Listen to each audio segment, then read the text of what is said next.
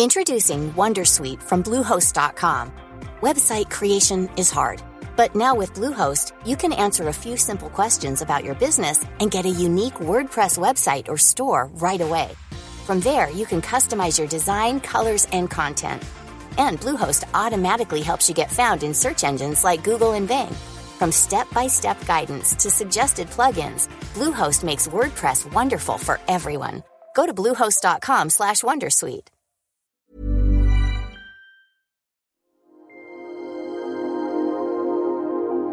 Stripping down science. The Naked Scientists.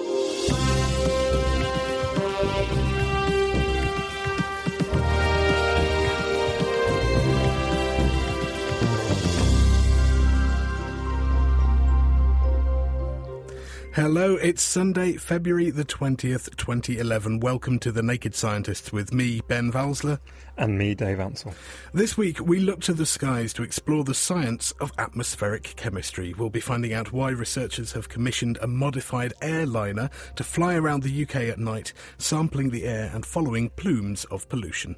We'll find out how we could change the atmosphere through geoengineering. We'll ask what chemistry we'd need to rely on, but also explore the engineering challenges of delivering chemicals into the stratosphere. In the news, we'll find out how an isolated population of people in Ecuador may hold the genetic key to a disease-free life, and how hibernating bears slow their metabolic rate far more than expected and may one day help to get us beyond the stars. Plus how rocks in Death Valley seem to move around on their own, and how rerouting nerves can allow amputees to move a prosthetic limb more naturally than ever before. So if you would like to ask a question or make a comment about the show, get in touch. To contact us through Twitter, tweet at Naked Scientists, write on our Facebook page, that's thenakedscientists.com slash Facebook, or drop us an email to chris at thenakedscientists.com. The Naked Scientists podcast is powered by U K Fast, the U K's best hosting provider. On the web at u k fast dot co dot u k.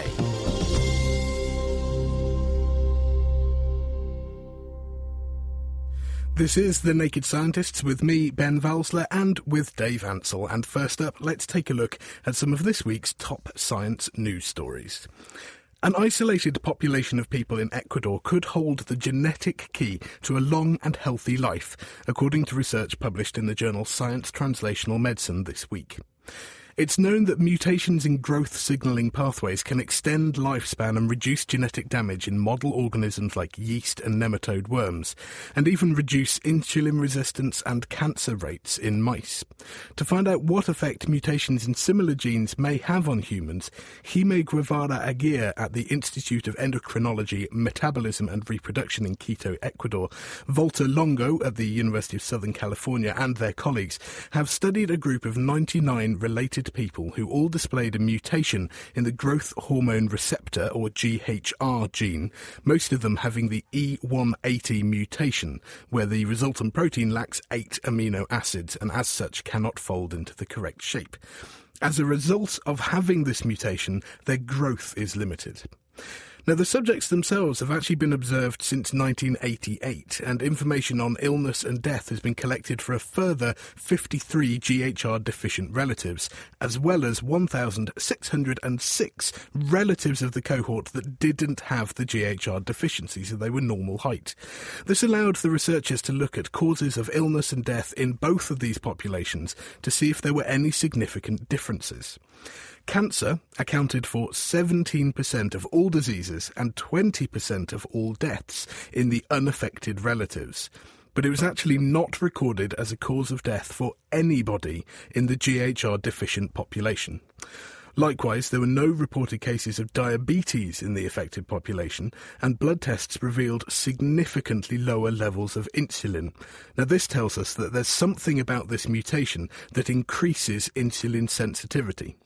However, there was no evidence of an extended lifespan for the affected population, and this might be due to the high proportion of deaths caused by non-age-related diseases like convulsive disorders or things like alcohol toxicity and accidents. So to try and explain what might be going on, the researchers took human cells and incubated them with serum from either the G H R deficient subjects or from their non-affected relatives, and then exposed these cells to a highly oxidising solution of hydrogen peroxide. Now, while individual cells incubated with the G H R deficient serum showed less D N A damage, there was also a higher level of apoptosis, or programmed cell death, amongst the population of cells. Now, this suggests that the cells are more likely to self-destruct rather than accumulate D N A damage. The authors suggest that their results provide a foundation for further investigation into the role of drugs blocking the G H R to prevent or reduce the incidence of cancer, diabetes and other age-related diseases. So a very, very interesting study. Very fascinating. So the, were they living on average about the same lifetime, the two groups? Yes, there was no difference in average lifespan, but the causes of death and the causes of illness throughout death were very different. It's fascinating. Now, the first image of the Earth's magnetic tail ever has been taken. Now, the northern lights have been in the news this week. They're caused by the solar wind, which is made up of energetic charged particles thrown off the sun, being trapped by the Earth's magnetic field, crashing into the atmosphere, exciting the air molecules there, making it glow. Other less beautiful side effects can include damaging satellites and even cutting off power grids. Unfortunately for those trying to understand the solar wind, uh, is that the solar wind is a factor in electric current. An electric current creates a magnetic field, altering where the wind's going to go, which changes the magnetic field again, and the whole thing goes round and round and round, and it becomes a complete computational disaster. And to make it even more difficult, the charged particles in space are essentially invisible, and the effect they have on the magnetic field is only measurable by actually putting an instrument in the magnetic field. So because there's a limit, practical limit to the number of satellites you can use at once, there's a limit to how much detail you can get of the Earth's magnetic field and the solar wind's interactions with it. Now, the Interstellar Boundary Explorer, or I BEX satellite, was actually designed to look at the heliopause, which is where the sun's magnetic field and solar wind becomes overwhelmed by the galactic magnetic field. At this junction, sometimes a charged nucleus will pick up electrons, becoming a neutral atom. And the, because these are unaffected by uh, magnetic fields, they'll just continue in a straight line, unaffected by anything other than gravity. Um, some of these hit the I BEX satellite, and it can work out what direction they came from. So it can build up a picture of where these neutral atoms are coming from, and can build up a picture of the heliopause, this edge of the magnetic field. But sometimes on the I BEX's um, orbit, it can have a look at the, the Earth instead of out, looking outwards. So the heliopause is the sort of sphere of influence of the sun, but what I BEX can also occasionally look at is the sphere of influence of the Earth. That's exactly right. Um, they've managed to take a very low-resolution image of the magnetic tail, or plasma sheet, that streams out behind the Earth in a kind of hole behind the Earth where the solar wind is kind of blocked by the Earth.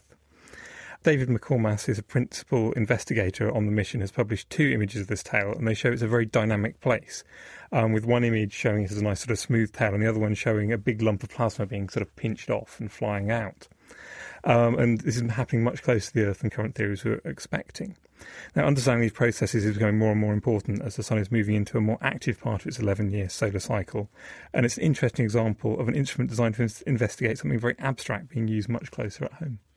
It is interesting how much is going on in what looks to us to be empty space. There's so much activity going on that without missions like this and without these sorts of instruments, we'd never know about. You know, people have got an idea of it, but you can't get the whole picture without getting some kind of image. Thank you, Dave. Now, when somebody loses a limb, although it's possible to replace the missing part with a prosthesis, making it move is another matter entirely. But a technique being pioneered at the University of Chicago could change that. Todd Kuiken has been experimenting with targeted muscle reinnervation surgery. Now, what he does is to take the nerves that used to supply the severed body part and reroute them into a piece of muscle further up the limb. Now, when the patient thinks about moving the missing body part, the rewired muscle will change its activity instead, and by using electrodes to eavesdrop on that activity, it can be used to control the motors of a prosthetic arm. Chris Smith met with Todd Kuiken and his patient, Sergeant Glenn Lehman, who's actually undergone this procedure. He met them at the triple A S conference in Washington, D C. Our big challenge is how to control an artificial limb. You lose your arm, and we can make robotic limbs, but how do you tell it what to do? So we've developed a technique that we call targeted muscle reinnervation, where we've developed a neural interface to capture what the person wants to do with their limb. Essentially, the way it works is we take the major nerves that used to go to the amputated arm, and they're still functional. They send motor commands, and if you stimulate them, you'll feel the missing arm. So we take those nerves and we transfer them to some spare muscles in the residual limb. Those nerves will then grow into those muscles, and when they, what Glenn, for example, thinks close his hand, now his medial biceps contracts. And we can detect a signal from that muscle contraction and tell his artificial hand to close. And this way we can get much more function, and it's intuitive. He thinks close his hand, his hand closes. Glenn, can you give us a demonstration? Oh, I can. So first of all, talk us through what actually happened to you and how long you've been using the prosthesis you've got. November first, two thousand eight, I lost my arm. Uh, I was on a combat patrol in Iraq. Uh, they threw an R K G three hand grenade at my truck. It penetrated the armor and separated or amputated my arm. After that, I was evacuated and uh, sent through Walter Reed, where I received treatment. Um, Doctor Batchelor and Doctor Kuiken uh, came to me and asked me if I would be a candidate for the uh, targeted muscle reinnervation surgery.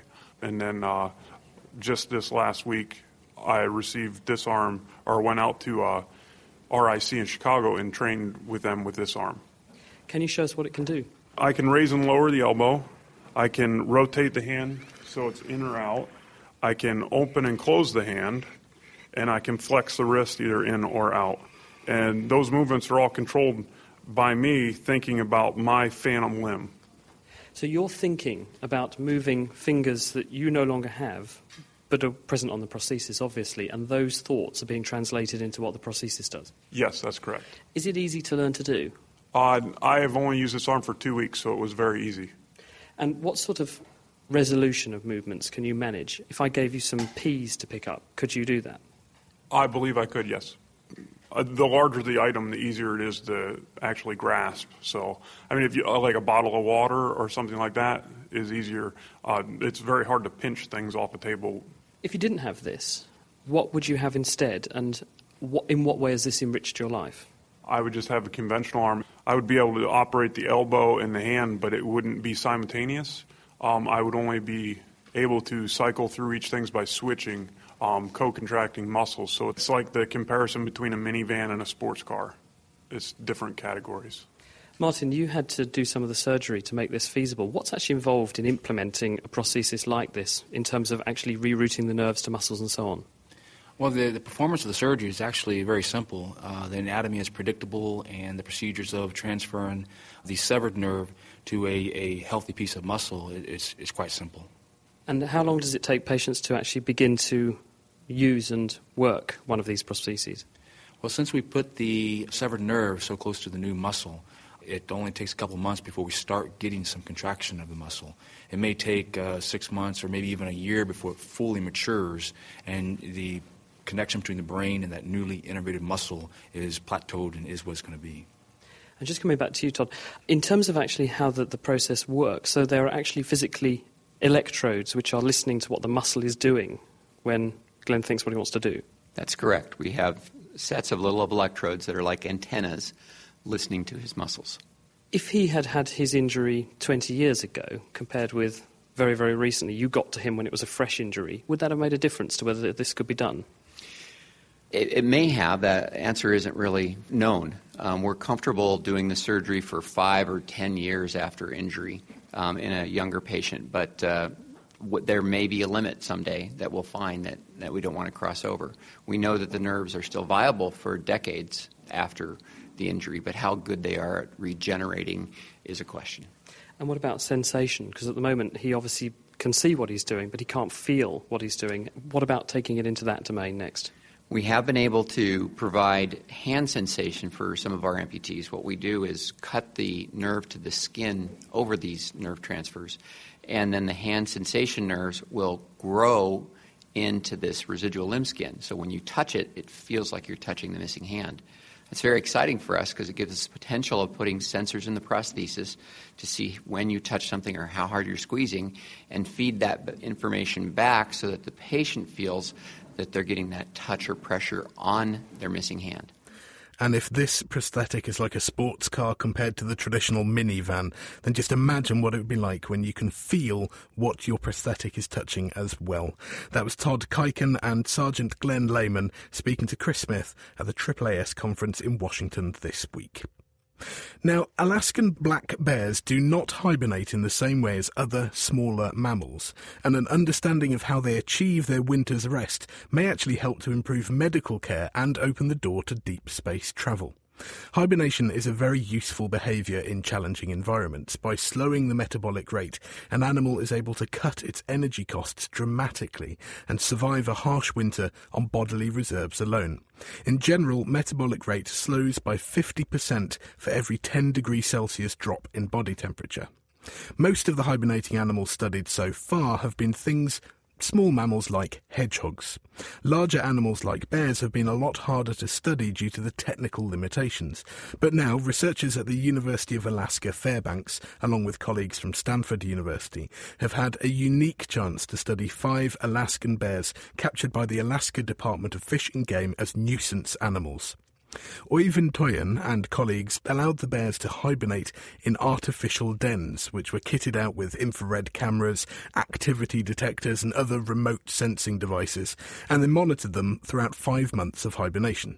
They measured oxygen concentration in the air as a marker of metabolic rate, and they surgically implanted radio transmitters inside the bears to report on body temperature and heart activity. Now, this allowed them to see that black bears actually reduce their metabolic rate to just twenty-five percent of its normal level, despite actually staying quite warm, around thirty-three degrees on average. Their heart rate dropped from around fifty-five to just fourteen beats per minute, but they showed marked sinus arrhythmia, variation in frequency relative to breathing. This suggests that the bears have a mechanism in place to divorce metabolic rate from body temperature, allowing them to spend very long periods without eating, without drinking, without defecating, but without the need to be cold. On leaving hibernation in spring, the bears did not instantly return to their high metabolic rate as you might expect. It actually developed over the next two to three weeks of activity. Now also, unlike us humans who lose muscle and bone during a period of activity, bears do not seem to suffer any muscle or bone density loss. So as well as improving our understanding of how large animals like bears cope with harsh conditions, this could help us to develop some novel medical interventions.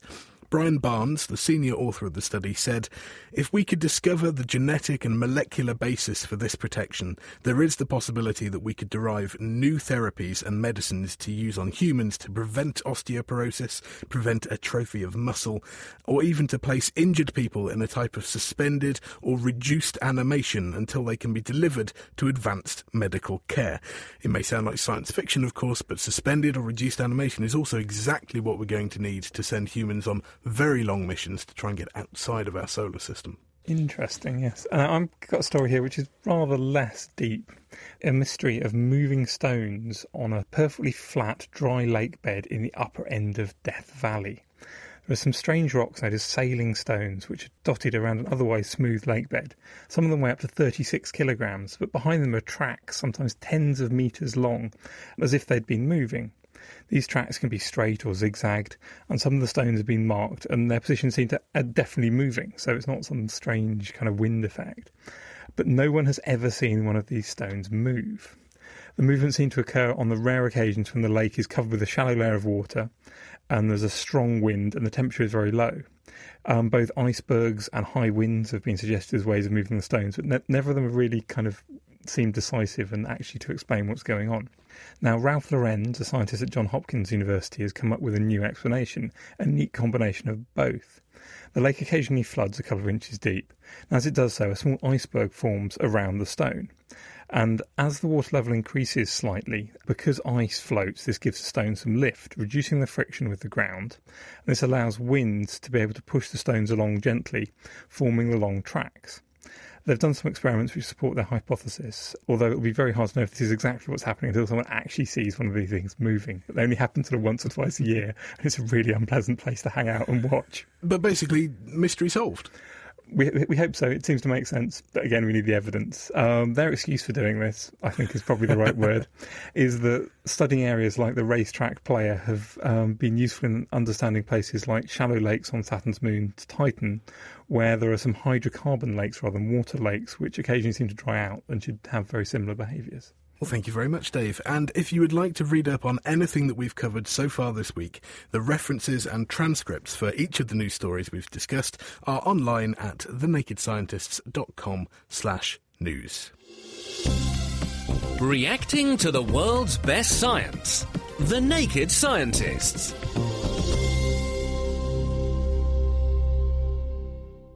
You're listening to The Naked Scientists with me, Ben Valsler, and with Dave Ansell. Still to come, we'll join an international team of scientists as they fly around the country analysing our atmosphere. Scientists are keeping a close eye on the West Antarctic Ice Sheet, because if it melts, we're in big trouble from the resulting rise in sea level. But how vulnerable is it? Doctor David Barnes from the British Antarctic Survey has been trying to find out by studying small marine creatures called bryozoans. Planet Earth podcast presenter Richard Hollingham joined David to take a closer look at how life on a small rock can tell us about climate change. What we're looking at is a small rock that's been collected from the continental shelf of the Weddell Sea. And these small rocks are, are oases for life that encrusts other substrates. And it's, it's covered by animals, including bryozoans. Just first off, before we look down the microscope, it's really sort of half fist size greyish rock with these white spiral patterns on it. These are the bryozoans. They are. If we looked at them when they were alive, they would be uh, brightly colours. Lots of nice oranges, browns, uh, greens, yellows. But when they dry out, they go white. And if you looked at them under the microscope, as we're about to do, you can see that these are fighting each other, and, and we're looking at an, an ancient battleground. An ancient battleground. OK, let's have a have a look through the, the microscope here, just adjust that. When they're on the rock, they look like someone's drawn spirals. But when you look under the microscope, they're very much three-dimensional, almost like bubble wrap. The spiral is formed by them growing modules out, and they're like corals in miniature. So they're going to grow up a vast sort of empire of lots and lots of these identical modules, but eventually they'll run out of space and they'll meet another set of modules that are growing, and it's like two armies that have met each other on a battleground, and then they will start to either fight or give up because they're too evenly matched, or perhaps even if they're very, very closely related in the same species, they'll fuse together to form a giant sort of superorganism. Now, you went looking for these around the coast of Antarctica. What did you find? What surprised you? We found that if we looked at all of the suites of species that lived in a particular site, in a particular area, and, and scaling up to a whole sea, the Weddell Sea, we wanted to try and see where was that most similar to. Now, logically, you would expect it to be most similar to the areas nearby. These animals find it hard to get around.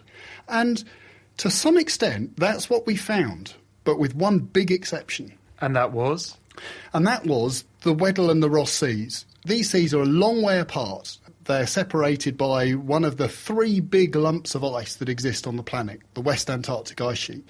And we don't know how stable that has been in Earth's past, but we need to know because it could be crucial for sea level rise. The fact that these two areas that are maybe fifteen hundred miles apart, separated by this massive block of ice, was a real surprise, and it tells us that at some point those have been recently connected. So what's the significance then of these two seas, thousands of miles apart, being connected? So if we want to understand how our planet is going to respond to the warming that's going on at the moment, which is fairly unprecedented in the last thirty million years. We need to know how ice sheets have responded to climate in the past. We, we can only project the future, but we actually have data on the past. So we can go back and look at how each of the three big ice sheets has responded to past temperatures that we have a very good record of through ice cores and, and sediment cores. If we look at each of those, the East Antarctic Ice Sheet, the biggest by far, is very, very stable. The other two, we aren't quite so sure on, and a lot of attention is focused on Greenland. But if we're right, it might mean that the West Antarctic Ice Sheet is the least stable of those three and the most important to projected sea level rise with our temperatures. And so getting an idea of where and when that collapsed becomes very, very important. For example, the last interglacial was a very brief one that was very warm. And that's like our current time now, brief but warm. And so if it did collapse in the last interglacial, that means that all of our previous thoughts were wrong, that it was too brief for the ice to collapse. Well, if it wasn't, then that's an important look forward to our immediate future. David Barnes from the British Antarctic Survey talking to Richard Hollingham. And you can hear the latest edition of the Planet Earth podcast, as well as links to other Planet Earth online resources at thenakedscientists.com slash Planet Earth. You're listening to The Naked Scientists with Dave Ansell and Ben Valsler.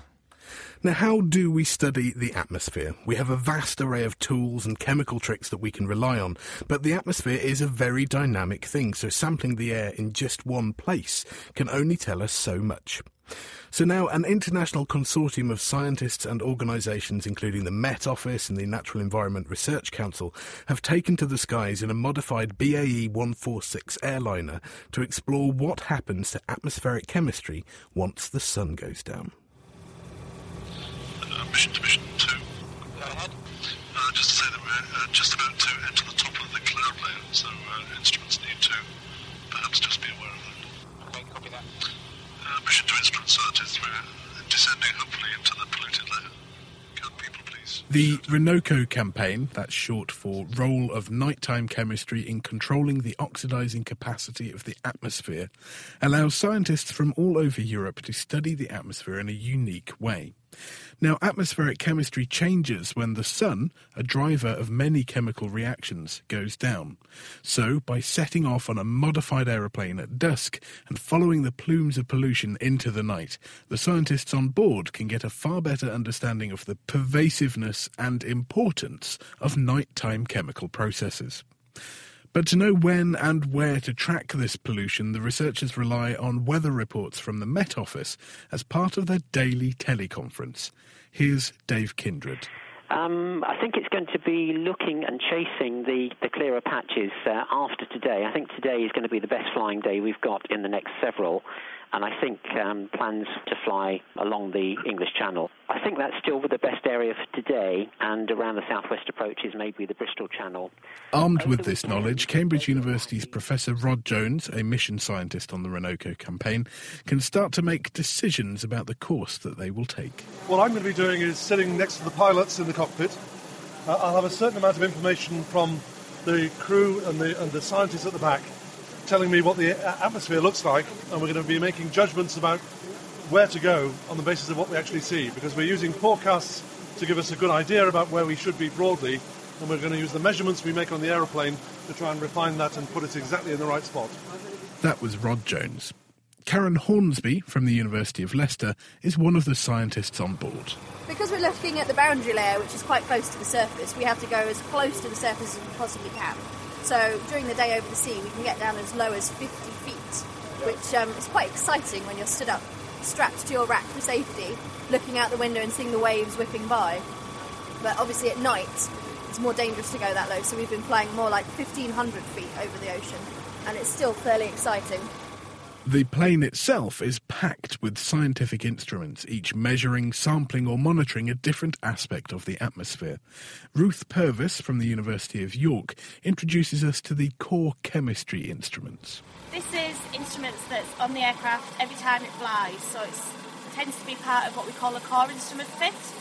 And we have an ozone analyser, a carbon monoxide analyser and uh, N O X analyser, that's nitrogen dioxide.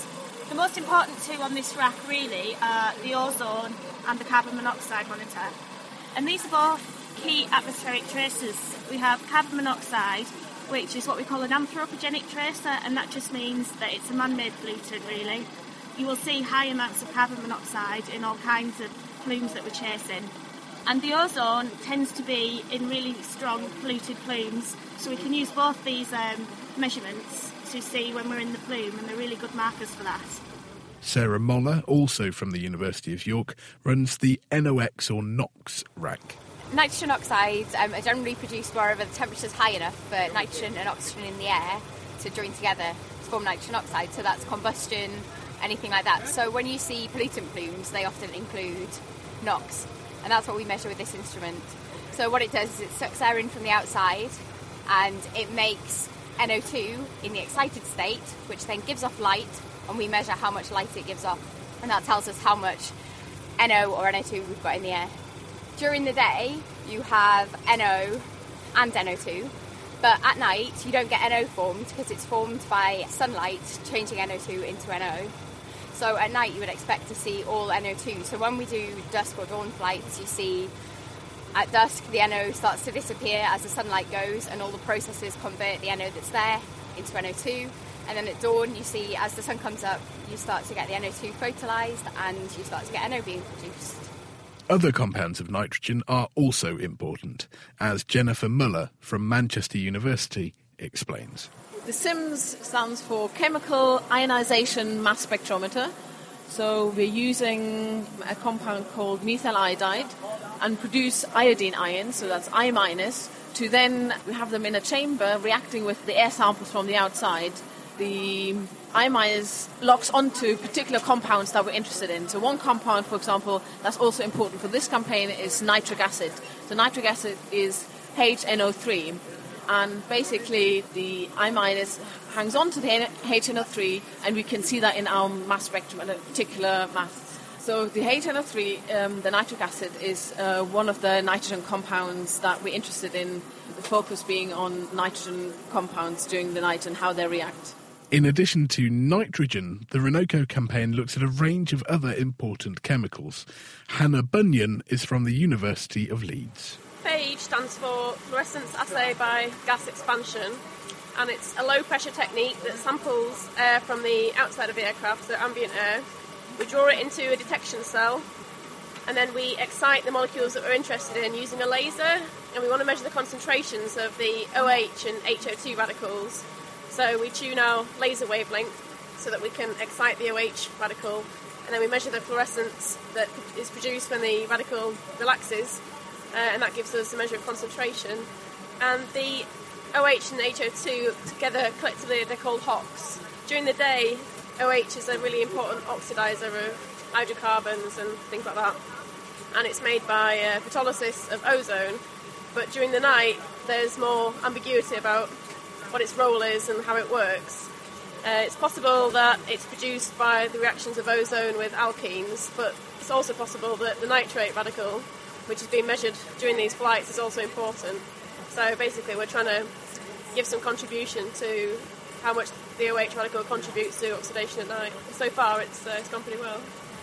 My name's Karen Hornsby and I'm a research associate at the University of Leicester, working on the peroxyradical chemical amplifier, or short name PERCA.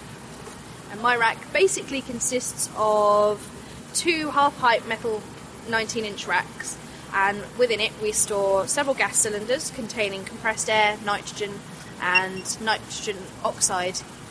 We sample gas through the skin of the aircraft using two glass inlets, which then go to two detectors which tell me how much nitrogen dioxide I'm generating from the peroxia radicals that I'm converting into nitrogen dioxide.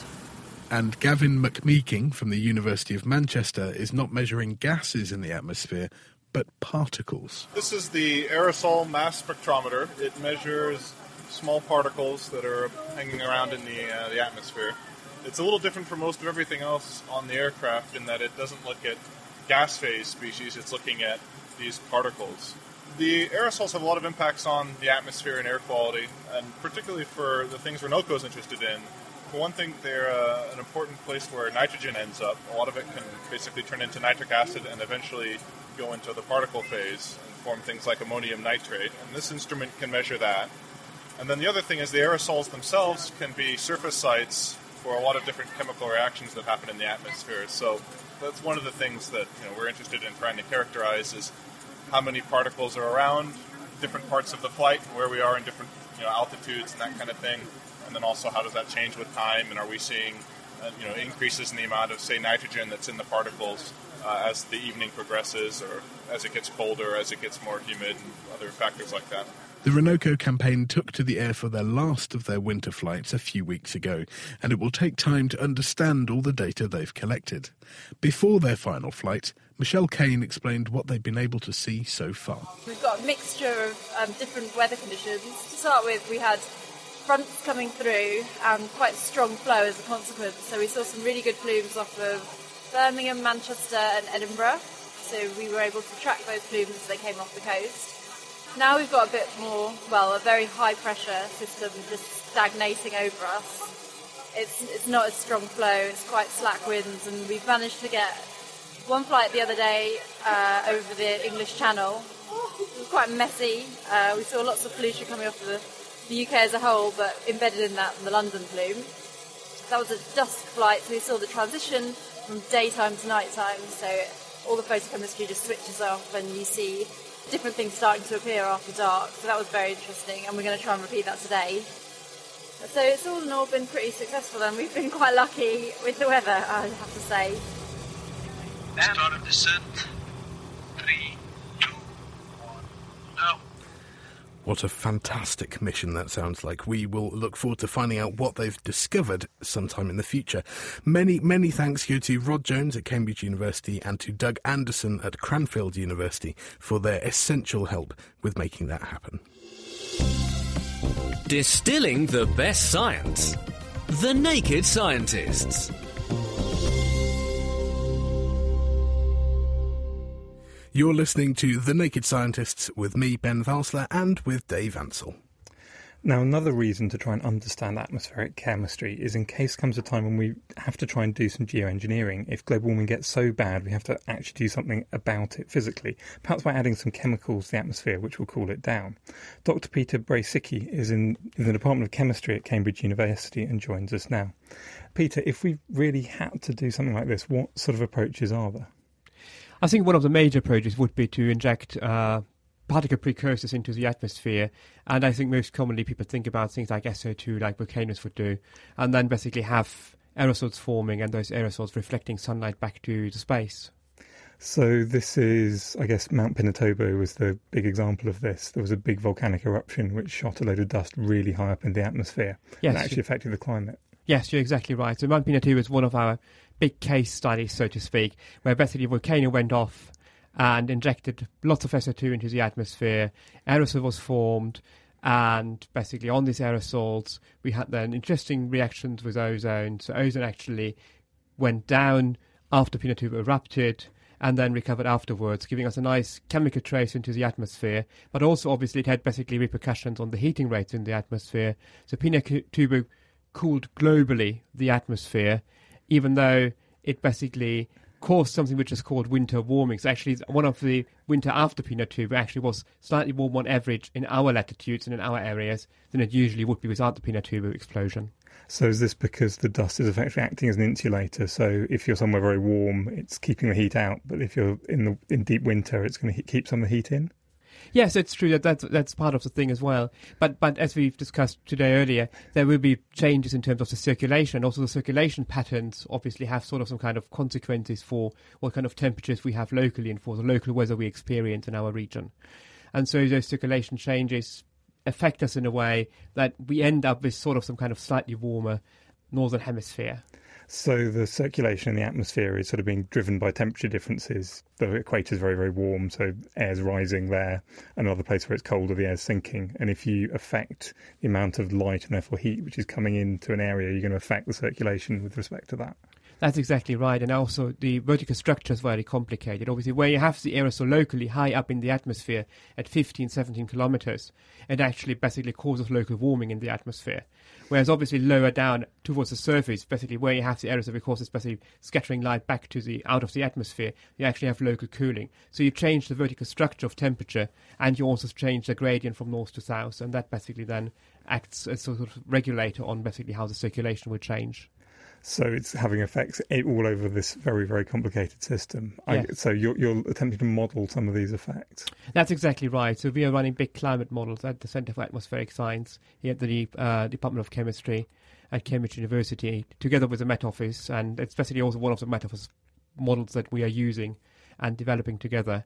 And we're looking at basically what Mount Pinatubo does to things like ozone, circulation, climate at the surface, but also obviously overall what kind of large transport changes there are in the stratosphere and how basically the aerosol has been vectored around and where basically the aerosol eventually left the atmosphere and for how long it was around. So I guess one thing you'd be really worried about doing something like this deliberately is if you were going to produce a minor, what would look like a minor side effect with respect to the whole globe, but which with respect to the person who's living there, it could be absolutely disastrous. Exactly. I think that, that, that always what, what, what could happen if, if you basically twiddle around with the climate system. You you might basically get something right like global mean temperature, which is sort of kind of metric that, that obviously is important but doesn't really tell you anything about your livelihood locally in, in, in any given country. And if you basically change the circulation such that monsoon would fail in India, then it would have very severe consequences for people there. So would you be able to possibly tune how you're injecting your particles to reflect the light to possibly affect the weather local, relatively locally? So in some areas you could increase the rainfall or decrease it? That that might be possible, but it is very, very complicated because bear in mind that, that basically the circulation in the stratosphere, which basically is a part of the atmosphere above fifteen kilometres, is very, very global. So it acts on slightly slower timescales than what we see in the troposphere in terms of circulation. But it's so global that basically within months, basically aerosol is brought from the tropics to high latitudes. So whatever you do in, in, in the stratosphere, you have to think big, you have to think on the glo- global scale. And again, it might have repercussions then on, on a regional scale in the troposphere. Is this sort of thing ever likely to actually happen? Or do you think the kind of legal effects and the general worry, the, the worry of actually something going horribly wrong would stop it? Uh, personally, I think it, it's not very likely to happen. It's something that we need to study and it would help us to understand how the atmosphere works. But as you say, there's so many legal issues, ethical issues, that I don't think we, we, we will do it actually in the end. But then again, I guess if the actu- if the world was in a really, really bad state due to global warming, it, the side effects might be less than the possible what's happening anyway.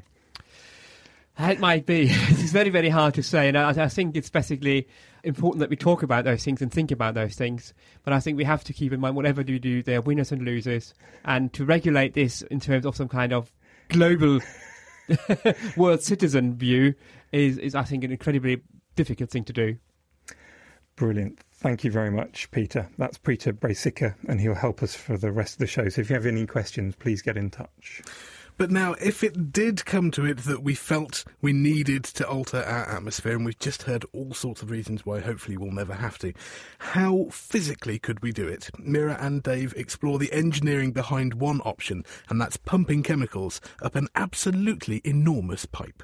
The SPICE project, which stands for the Stratospheric Particle Injection for Climate Engineering, is being undertaken by the universities of Cambridge, Bristol and Oxford, looking into the technology of geoengineering. Now, this week, Dave and I have come along to the University of Cambridge Engineering Department to find out more about the engineering aspects of this project. And one engineer on the SPICE project who's looking into getting this up into our stratosphere is Doctor Hugh Hunt. Now, Hugh, first of all, how would you even go about designing this? Well, Mira, you might think if you want to get some particles up there, you could, say, take them up in aircraft or you might send them up in balloons. But if you actually sit down and work out the sums of what's possible, that narrows down the scope. The technology that we're looking at is having a, a balloon right up in the stratosphere, twenty kilometres high. That's twice as high as a normal cruising commercial aircraft, holding a pipe like a big garden hose. And now, this hose would be just like a garden hose, twenty kilometres long, and we'd pump stuff up the pipe. And the nice thing about it is that we can really have an, a knob, if you like, which we can control to adjust the rate in which we inject these particles. Now, this sounds reasonably simple in that it's a balloon with a tube and you're sending things up the tube, but you are also sending it twenty kilometres up into the stratosphere. We are in one of the workshops here in engineering, and you've got a, um, a large helium balloon here with a thin metal chain hanging off it. In order to try and understand how a twenty kilometre tether works with a balloon up in the stratosphere, we really do need to make sure we understand smaller scale experiments. So this is great. We've got this chain. It's just an ordinary bathroom chain. And there's the balloon, you can see it up there. It's it's quite big, as you say. It's getting up to a metre in diameter. It sits up there a few metres up. And you can see that if I just give it a, a whack on the side, the chain starts to wobble all over the place and the balloon starts to bounce up and down. Well, this is going to be happening on a twenty-kilometre scale. And the tube has got to be able to take the pressure of twenty kilometres worth of weight of fluid. And reinforced garden hose, well, we know what that looks like. But the most important thing to notice is that it's really, it's reinforced. So if we're going to have to hold back the thousands of atmospheres of pressure, which we need to pump stuff up this pipe, we're going to have to design the reinforcement really well. But weight's going to be a really big problem, because the heavier the tube is, the bigger the balloon you need, and also the more tension you've got in that tube. Yeah, so the whole weight of this thing is going to be, you know, a few hundred tons. That's the um, the weight of several double-decker buses. So imagine how big a helium balloon you need to hold several double-decker buses, a big balloon. We're looking at a balloon which is possibly one or two hundred metres in diameter.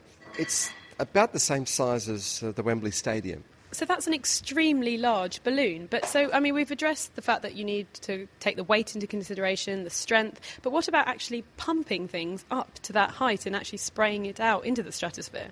If we're pumping at several thousand atmospheres and we're having to pump up an abrasive substance, for instance, it's an engineering challenge. The pressures are high, the pipe has to be designed to take those pressures. And then at the very top, we've got to disperse the material into the stratosphere through some kind of nozzle. Now, if the nozzle were to get blocked, it's not like your inkjet printer where you can just replace the cartridge. We won't be able to go up there to do anything. So we've got to make this thing work reliably for months, perhaps years at a time. And we're pumping tens of thousands of kilograms of material every day through this pipe. So it's a big challenge. And what about actually launching the balloon up to such a height? The real issues are that you've got your balloon folded up. It's a bit like a sleeping bag in a sack, and you're trying to get it out of the sack, and you're trying to fill it up with helium or hydrogen and get it launched and take it up through the windy atmosphere and get it through whatever weather's going on and get it up to this safe altitude of twenty kilometres, where in the stratosphere the wind conditions are really much gentler. I guess also the temperature is changing a lot between ground and um, the stratosphere as well. Yeah, well, one thing we have to try and prevent happening is uh, for any ice build-up on the tether. Do we have to uh, make sure that the tether stays warm, or do we have to put surface coatings on it to make sure the ice um, doesn't form? And I guess one way to really see if it's possible is to do a trial. Yeah, that's right. And we, we've got plans in uh, October, November this year to do a, a test at one kilometre.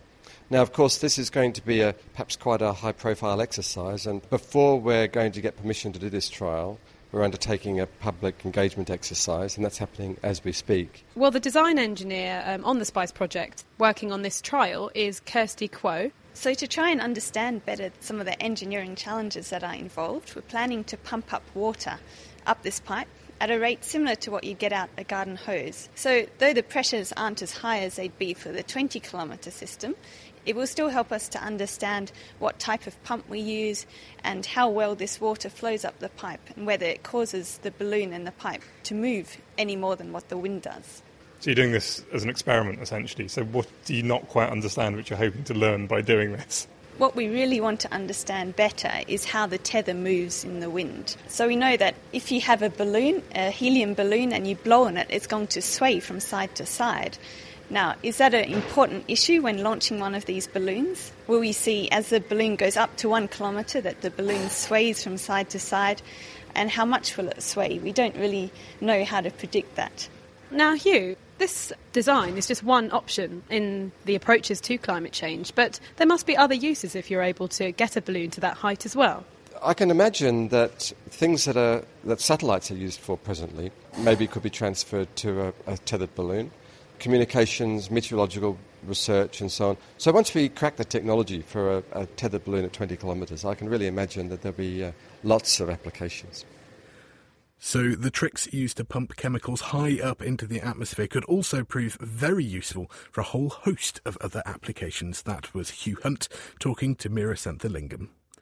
You are listening to The Naked Scientists with me, Ben Valsler, with Dave Ansell and with our guest, Doctor Peter Braesicke from the University of Cambridge. Peter, we'll, we've got some great questions that will come to you in just a minute. But first, Dave, Mike in Colchester has uh, called in about the space story that we were talking about earlier. He wants to know what is the furthest man-made item in space that's still sending data back to Earth. What do we have out there?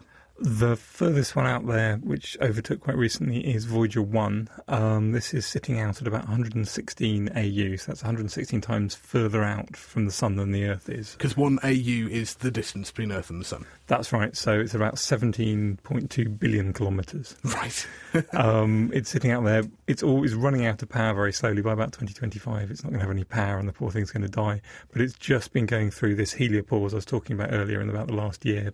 All magnetic fields are starting to change radically at the moment, and it's, so it's still doing important science even after twenty-five, thirty years. And it's served us very, very well in its time. Thank you, Dave. Peter, we've had a question from Umer, who uh, wrote to us on Twitter, that's at Naked Scientists.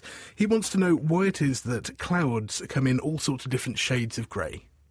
So basically the colour of the cloud is determined by the size of the droplets in it. And as we co- experience when we have rain, there are different sizes of raindrops around, so different sizes of little particles in the cloud, so the droplets in the cloud. And depending on the size, the scattering changes, and so the colour you perceive the cloud at changes, and so basically you see it in different shades of grey. And it, it always feels instinctively like we can predict whether we're likely to get rain from looking at the colour of a cloud. Is that actually true? It's somehow true, I think, because well, usually the ones with the bigger particles tend to basically appear much darker. And so if you get the feeling, oh, a dark, big, fat cloud's coming, that, that certainly is a good sign for rain. Excellent, thank you. The same person, Umer again on Twitter, also asked how sudden gusts of air are created. Now, of course, these differ from the big currents of air that we were talking about earlier that are to do with heat exchange. He means just the little gusts that, that blow your hair around, that sort of thing. How, how do they actually happen? I think, as, as we've heard from uh, one of the scientists at the FAM aircraft measuring the atmosphere, if you go into the boundary layer and basically things interact with the surface, you get lots of vortices. And so these vortices interact with each other. And when you basically feel a gust, it's, it's usually one of the vortices peeling off and, and, and shedding its energy. So it's a little bit of turbulence, it's really. It's basically turbulence, yes. Excellent. Um, Dave, you, you might also want to join in on this one. Megan Wilson on Facebook asked, why is it cold in space when the sun is hundreds of thousands of degrees C? Well, there's two, I mean, the sun is incredibly hot, but the sun isn't throughout the whole of space. So when you're sitting in space, you're getting hit by about the same amount of sunlight. If you're on the Earth's orbit, about the same type of amount of sunlight as you get if you're sitting on Earth. But the rest of you can see deep, dark space, which is only at about, it's about minus two hundred seventy degrees centigrade. So you radiate heat into the re- deep, dark space because everything, anything warm glows in the infrared, and you're getting hit by sunlight. And the balance of those two is the temperature you'll sit at, and about the Earth's orbit, I think it's a bit below the uh, sort of naught degree centigrade, or a bit below that, isn't it, yep. Peter? Um, another question from Facebook. This one from Ray Etherton, and this is related really, but he wants to know, Peter, I'll put it to you: why does the Moon have no atmosphere at all? I think the Moon is, is, is just too small. There's not enough gravity there to basically keep an atmosphere, and and so because the Earth obviously is much much bigger, it basically is able to keep the the atmosphere gravitational together. And so that's why we're enjoying the benefit of the atmosphere. And if we can do this in maybe thirty seconds, uh, Alexa Ogno wants to know, is there more water in the atmosphere than there is in the oceans? What do you think? It's, it's definitely more water in the in the uh, oceans. So the atmosphere does hold a co- considerable amount of water, but compared to all the oceans, it, it, it's still pretty pretty small. Thank you very much. That's Peter Braesicke. He's from the Department of Chemistry at Cambridge University. Thank you very much for joining us. But now it's time for our question of the week with Diana O'Carroll. This week, how fast before you can fly? My name is Jane Britton-Long, and I'm from Newnham on Severn in Gloucestershire. Ever since I did my physics O-level in nineteen eighty-five, I have wanted to know the following. If you have a car with a rear spoiler bar on the boot area, most pimped up or customised cars have this bar. It looks like a shopping trolley handle on the back. And a man of average height, say six feet, and weight, say ten stone. If he took hold of this bar and the car drove away, how fast would the car need to go before the man is airborne? I know that the outcome would not be pleasant, but theoretically I just find this really interesting. So is this something you can do in a Ford Fiesta or a Bugatti Veyron? I'm Hugh Hunt from Cambridge University Engineering Department. Yeah, well, look, I suppose if we're trying to figure out how fast you need to go in a car and somebody's at the grab hold of the back and you're trying to lift them up off the ground, it's all about aerodynamic drag. Now, aerodynamic drag is a formula for it, which is a half rho v squared multiplied by frontal area multiplied by a drag coefficient. Now, rho is the density of air, and that's one point two kilogram per cubic meter. That's easy. V is the speed of the car in meters per second. A is the frontal area of the person.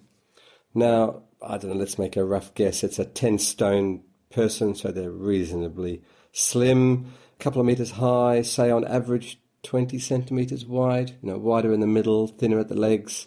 Don't know, it's as good a guess as any. So that gives them a frontal area of zero point four square meters. The drag coefficient, well, we need to make another guess here because the air behind the car is very turbulent. It's impossible to know what the drag coefficient would be, but let's say zero point five. That's a reasonable figure, I think. So if you do the sums, so that the drag force is roughly equal to the weight of the person, then you end up needing to drive at about one hundred sixty miles an hour. Well, is that reasonable? Look, it's such a, a complicated airflow behind the car, and there are questions about when does drag become lift. Once the person's out at an angle of forty-five degrees, then you might start thinking, well, we need to calculate the lift on the person rather than the drag on the person. Well, we could have lots of arguments over this over a few beers if you want, but um, at least that's my starter calculation. So you'd need to use a pretty powerful car to get someone off the ground, going at about one hundred sixty miles an hour. On the forum, Bored Chemist recommended holding the spoiler upside down, and Clifford Kay pointed out that the car could create all sorts of interesting vortices behind it. Now, after you've been hanging onto the back of a car travelling at high speeds, you might get a bit of muscle cramp. Hello, my name is Glenn. I'm in Johannesburg, South Africa. And I would like to know what causes leg cramps and how can I avoid them? What is cramp and how does one prevent it? Answers to Chris at the naked scientists dot com or write on the forum and get talked about. And the address is the naked scientists dot com forward slash forum. Thank you very much, Diana. So if you've got any idea about the causes of and the treatments for cramp, then do drop Diana a line. You can reach her on our usual email address. That's chris at the naked scientists dot com. But that's pretty much all we have time for on this week's Naked Scientists. Many thanks to Peter Braesicke for joining us here, Rod Jones and Doug Anderson for making the package about the Renoco airplane happen, and of course to Hugh Hunt, who joined us for both Naked Engineering and Question of the Week this week. Thank you very much, Hugh. Thanks also to our production team, Mira Senthalingam, Tom Simpkins and Diana O'Carroll. Next week, we'll be looking into how exercise can affect our bones to make them denser, stronger and less prone to things like osteoarthritis, as well as how scanning our bones could help to predict which of us are more likely to get fractures in the future. If you've got any questions for us, then do get in touch. It's Chris at the naked scientists dot com, thenakedscientists slash Facebook, or just tweet at Naked Scientists. The Naked Scientists comes to you from Cambridge University and is supported by the Wellcome Trust, the E P S R C, the Natural Environment Research Council and U K FAST. For more information, look us up online at the naked scientists dot com.